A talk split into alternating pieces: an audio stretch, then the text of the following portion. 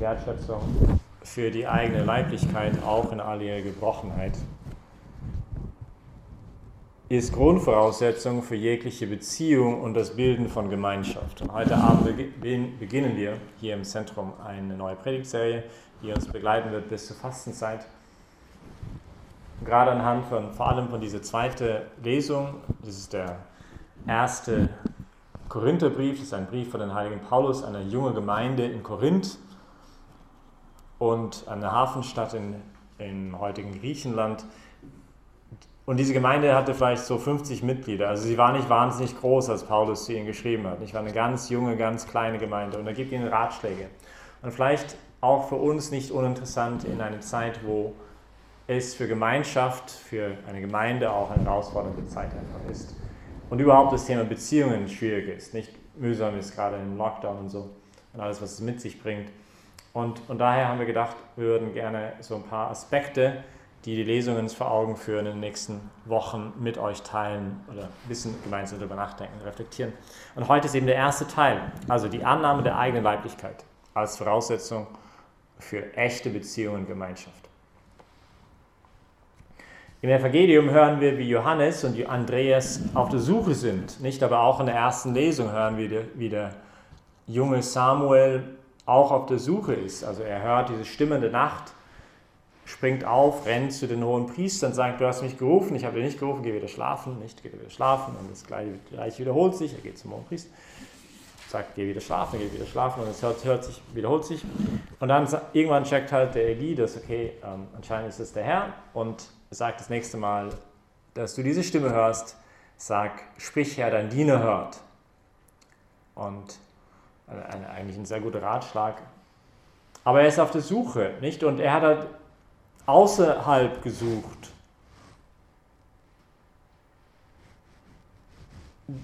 Du warst drinnen und ich war draußen. Du warst bei mir, aber ich war nicht bei dir, würde der heilige Augustinus sagen. Ich war draußen, du warst drinnen. Und die beiden, die Jesus nachfolgen, Jesus wendet sich herum, sieht, wie sie nachfolgen und er fragt sie, was sucht ihr? Und so offenbart sich Jesus, seine allerersten Worte im Evangelium von Johannes. Nicht? Er, er offenbart sich er, er, oder er stellt sich vor mit einer Frage. Was suchst du? Und, und, natürlich geht diese Frage nicht nur an Johannes und Andreas, nicht, sondern auch, also letztendlich an jeden Einzelnen von uns. Was suchst du? Und irgendwann ein bisschen später, eigentlich ziemlich spät, also richtig Ende, am Ende des Johannesevangeliums, wir sind am Anfang vom Johannesevangelium, ändert sich die Frage ein bisschen, nicht nach der Auferstehung. Ist die Maria von Magdala unterwegs im Garten und sie ist auf der Suche und sie, sie wendet sich ständig hin und her. Das ist ein Hinweis auf Hohelied Kapitel 3, wo die Braut den Bräutigam sucht, der sie irgendwie verlassen hat. Sie hat sie irgendwie, denkt, sie hat ihn verloren und findet sie nicht, nicht. Und alle fragen sie, hey, was suchst du? Und, und und sie redet zu Jesus und checkt nicht, dass es Jesus ist und wendet sich wieder ab von ihm und dann fragte halt er diese Frage und die sich jetzt eben ein bisschen geändert hat, von was sucht ihr, was suchst du zu wem suchst du? Und damit bringt er ja zum Ausdruck, dass im letzten der Mensch, jeder von uns, ganz tief in uns eine, eine, eine Sehnsucht hat nach einer Beziehung.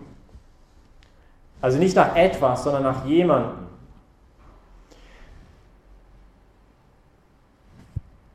Und dann, wenn Jesus die beiden fragt, dann antworten sie ja, wo wohnst du? Wenn jemand mich liebt, wird er an meinem Wort festhalten, Kapitel 14 vom Johannes Evangelium. Mein Vater wird ihn lieben und wir werden zu ihm kommen und bei ihm wohnen. Und alle, die ihn aufnahmen, gab er Macht, Kinder Gottes werden und das Wort ist Fleisch geworden und hat unter uns gewohnt.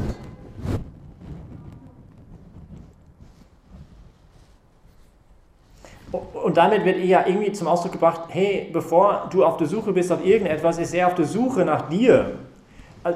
Gott sucht dich viel mehr, als du ihm suchst. Der Katechismus drückt das sehr schön aus und sagt im Gebet, ist letztendlich der Ort, also wahres Gebet, wo der Durst des Menschen den Durst Gottes trifft. Oder wisst ihr nicht, dass euer, Tempel ein Tem dass euer Leib ein Tempel des Heiligen Geistes ist, der in euch wohnt und den ihr von Gott habt? Also wo wohnst du? Ja, in erster Stelle möchte ich bei dir wohnen, in dir wohnen. Und nicht nur in deinem Geist, sondern auch in deinem Leib. Wisst ihr nicht, dass euer Leib ein Tempel des Heiligen Geistes ist? Und das ist ein, natürlich ein Riesengeschenk. Wir sind uns bewusst als Christen, ist vielleicht schwer aus einer, einer nicht-gläubigen Perspektive nachzuvollziehen. Also, sorry, wenn irgendwann ein Livestream dabei ist, der ist, also vielleicht das ein bisschen schwer nachzuvollziehen, aber vielleicht versucht einen Weg zu gehen und vielleicht kannst du es auch ein bisschen, ein bisschen nachzuvollziehen. Also, dass durch was Gott uns schenkt, weil es ist nicht etwas, was ich einfach machen kann. Ich bin nicht ein Tempel des Heiligen Geistes durch eigene Bemühen. Es ist ein reines Geschenk Gottes.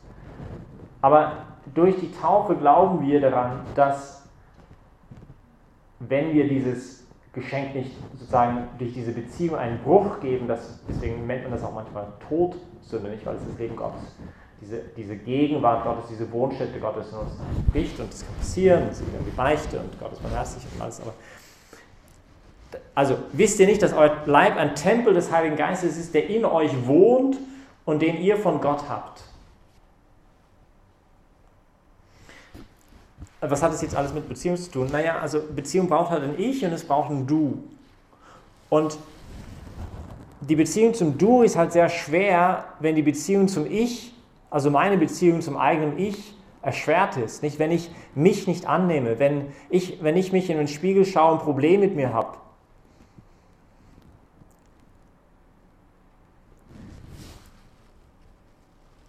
Und da sagt Paulus zu der Gemeinde drei Dinge, eben auch, gerade auch über die Leiblichkeit des Menschen, nicht nur über seinen Geist. Nach dem Motto, Jesus hat den Geist erlöst, aber er hat irgendwie den Leib vergessen. Also natürlich nicht nur den Leib im physischen auch, aber auch unsere Emotionalität, unsere Gefühlswelt, alles, was wir halt irgendwie auch verbunden ist mit unserer Leiblichkeit. Und er nutzt so, so, so, so, drei Art Bilder. Nicht das eine ist halt ein Kaufpreis, das zweite ist der Tempel und das dritte ist eine Hochzeit. Und das erste, was er sagt, ist, sehr, sehr erstaunlich eigentlich. Nicht? Das sagt, der Herr, der Herr ist für den Leib. Also der Leib ist nicht für die Unzucht, sondern der, der Leib ist für den Herrn. Und dann dieser krasse Satz, und der Herr ist für den Leib. Ihr seid mit, und dann kommt es mit diesem, ihr seid mit einem teuren Preis gekauft worden.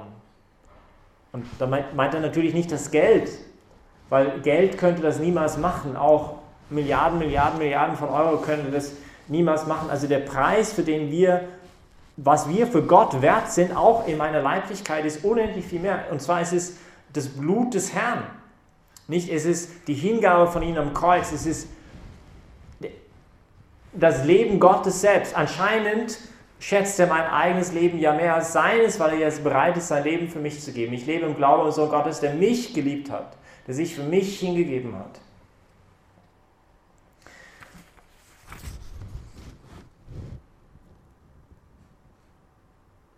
Ihr gehört euch nicht selbst, denn um einen teuren Preis seid ihr gekauft worden. Verherrlicht also Gott in eurem Leib. Also erstmal dieser unglaubliche Wert unserer Leiblichkeit, auch von uns und unserer Leiblichkeit.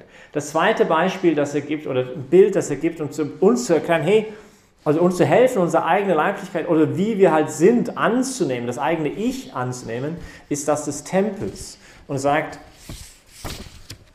wisst ihr nicht, dass ihr ein Tempel des Heiligen Geistes seid?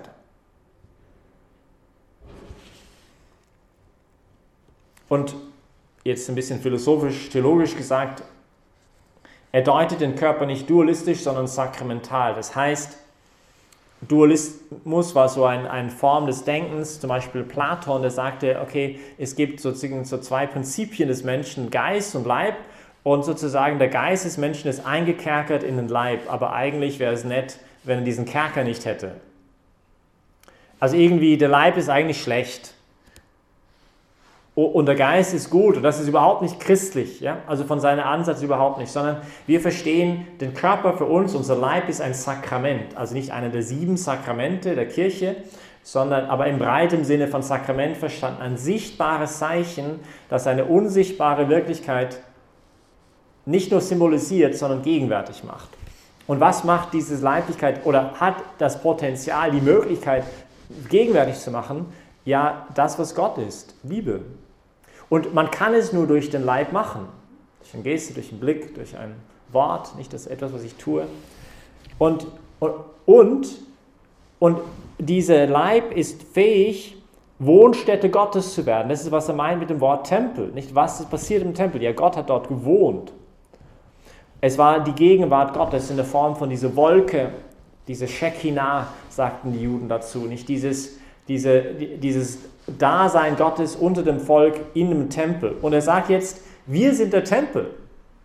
Nicht dieses unglaubliche Werk, das für die Juden so, wow, nicht erstaunend heißt es, die Jünger sagten zu Jesus, als sie nach Jerusalem kommen, über diese unglaubliche gebaut oder Bauwerk des Tempels. Und, und jetzt sagt Paulus, nein, nein, ihr seid der Tempel Gottes. Und durch deinen Leib hoffentlich werden andere Menschen Gott finden. Nicht? Wenn sie dich begegnen, werden sie in dir Gott sehen. Verherrlich Gott in deinen Leib. Und, und das sehen wir, ich glaube auch ganz besonders in ganz großen Persönlichkeiten, nicht, die sich haben füllen lassen von der Gegenwart Gottes. Ich habe diese Woche ein Buch, über die letzten paar Wochen ein Buch gelesen über den heiligen Peter Faber, einer der ersten Jesuiten, ersten der drei ersten Jesuiten, der ähm, WG-Kumpel von den heiligen Franz Xaver und den heiligen Ignaz von Loyola in der Universität in Paris. Also ziemlich cool, eine Dreier-Heiligen-WG zu haben. Ähm, und und er ist halt um Europa herumgegangen in eine sehr wirrwarren Zeit, die so ein bisschen mich erinnert an heute. Nicht? Die Türken hatten gerade Budapest eingenommen und die Wiener hatten wahnsinnig Angst, dass sie vor der Tür von Wien stehen würden. Das braucht noch 550 Jahre gebraucht. Aber und, und, es gab eine Pest und es gab dies und jenes, nicht in das ganze Europa herumgegangen. Und so Zeitzeugen sagen für ihn, wir haben noch nie einen Mensch getroffen, der so erfüllt ist von Gott. Also irgendwie siehst du es in ihm. Deswegen haben wir die Heiligen, manchmal malen wir sie mit heiligen Helium, heiligen Scheine. Ja gut, weil das nicht nur ein Bild ist, sondern etwas Tiefes aussagen will, dass du es irgendwie merkst, nicht, dass hier, also hier ist ein Mensch, wenn du diesen Menschen siehst, sagst, boah, nicht, der zeigt mir, wer Gott ist. Und der macht mir Gott auch irgendwie gegenwärtig, nicht?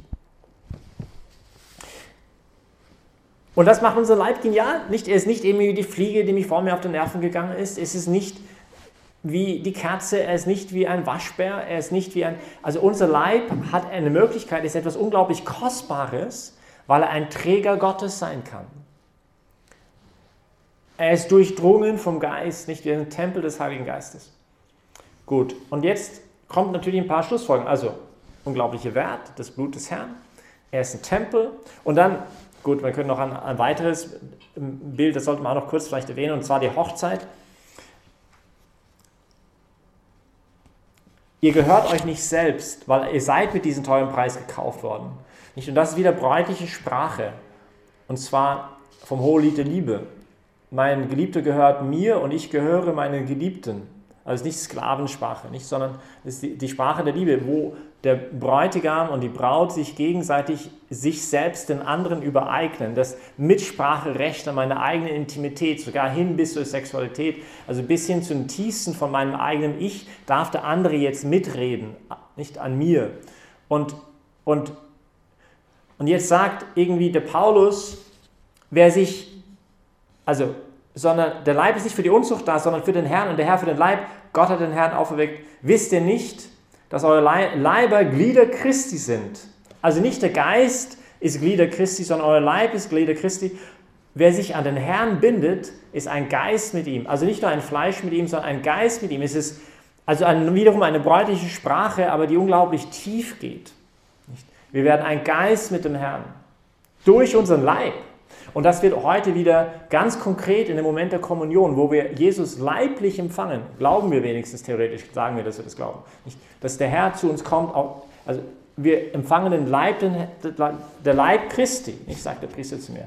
Und ich sage Amen, so sei es. Und ich bin bereit, ihn jetzt aufzunehmen. Ich bin bereit zu diesem Jesus, der sozusagen auf einem Knie runtergegangen ist und mir also die eine Frage stellt, nicht, bist du bereit, diese Beziehung einzugehen? Und ich sage ja, Amen.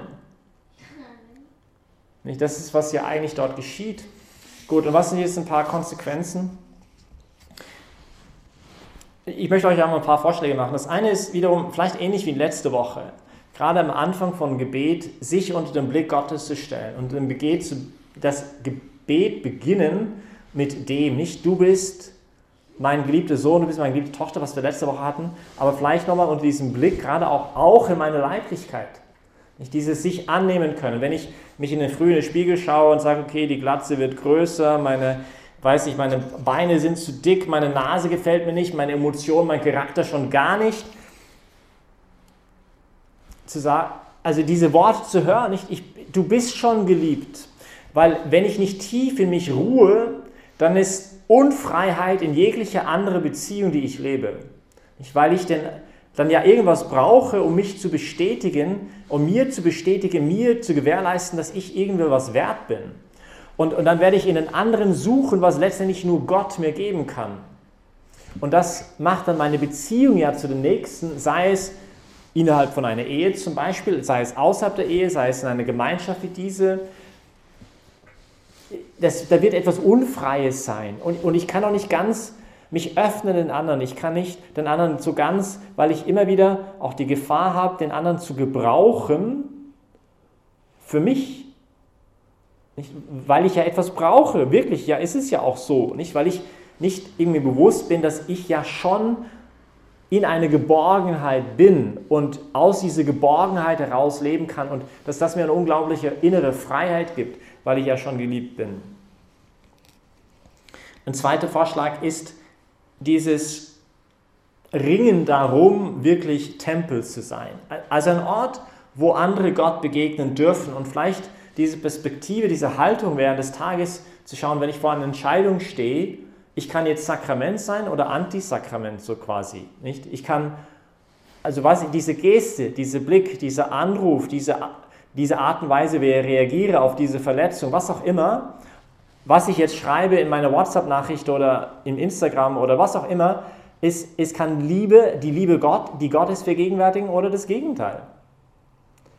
Und, und da, da, neu bewusst zu werden, unsere eigene Größe, die wir ja tragen in uns und, und dieser unglaublich schöne Auftrag, Gott gegenwärtig zu machen in der Welt. Und dann ein dritter Aspekt, und das ist ja interessant, dass Paulus auch das heute so stark betont, nicht? Der Leib ist nicht für die Unzucht da. Also die Idee, dass man die Sexualität von den Erfordernissen der Liebe durchtränkt. Nicht bin ich in einer Ehe oder außerhalb von einer Ehe. Jetzt könnte jemand vielleicht doch jetzt diesen blauen Knopf drücken. Ja, du hast Vicky macht's, okay. Also die Sexualität von den Vordersten der Liebe zu durchtränken. Es ist interessant, dass Paulus hier sagt, jede andere Sünde bleibt außerhalb des Leibes. Aber wer Unzucht treibt, sündigt gegen den eigenen Leib. Und, warum sagt er das? Ich glaube, weil er betonen möchte, dass gerade diese Sünde eine Spaltung schafft oder versucht zu schaffen in meiner eigenen Identität. Zwischen, eben, gerade zwischen meinem Geist und meinem Leib. Nicht? Dass der Leib eben dann nicht mehr Abbild der Liebe ist, nicht mehr Ort der Vergegenwärtigung der Hingabe des Kreuzgeschehens. Ich übereigne mich dir selbst, ich öffne mich radikal zu dir, ich mache keine, ich habe keine Hintergedanken, ich möchte nicht gebrauchen, ich möchte dich nicht nutzen um, für mich selbst, sondern, sondern genau das Gegenteil passiert und dadurch verkennt man sich selbst. Das heißt, man, man, man versteht seine eigene Identität dann gar nicht mehr.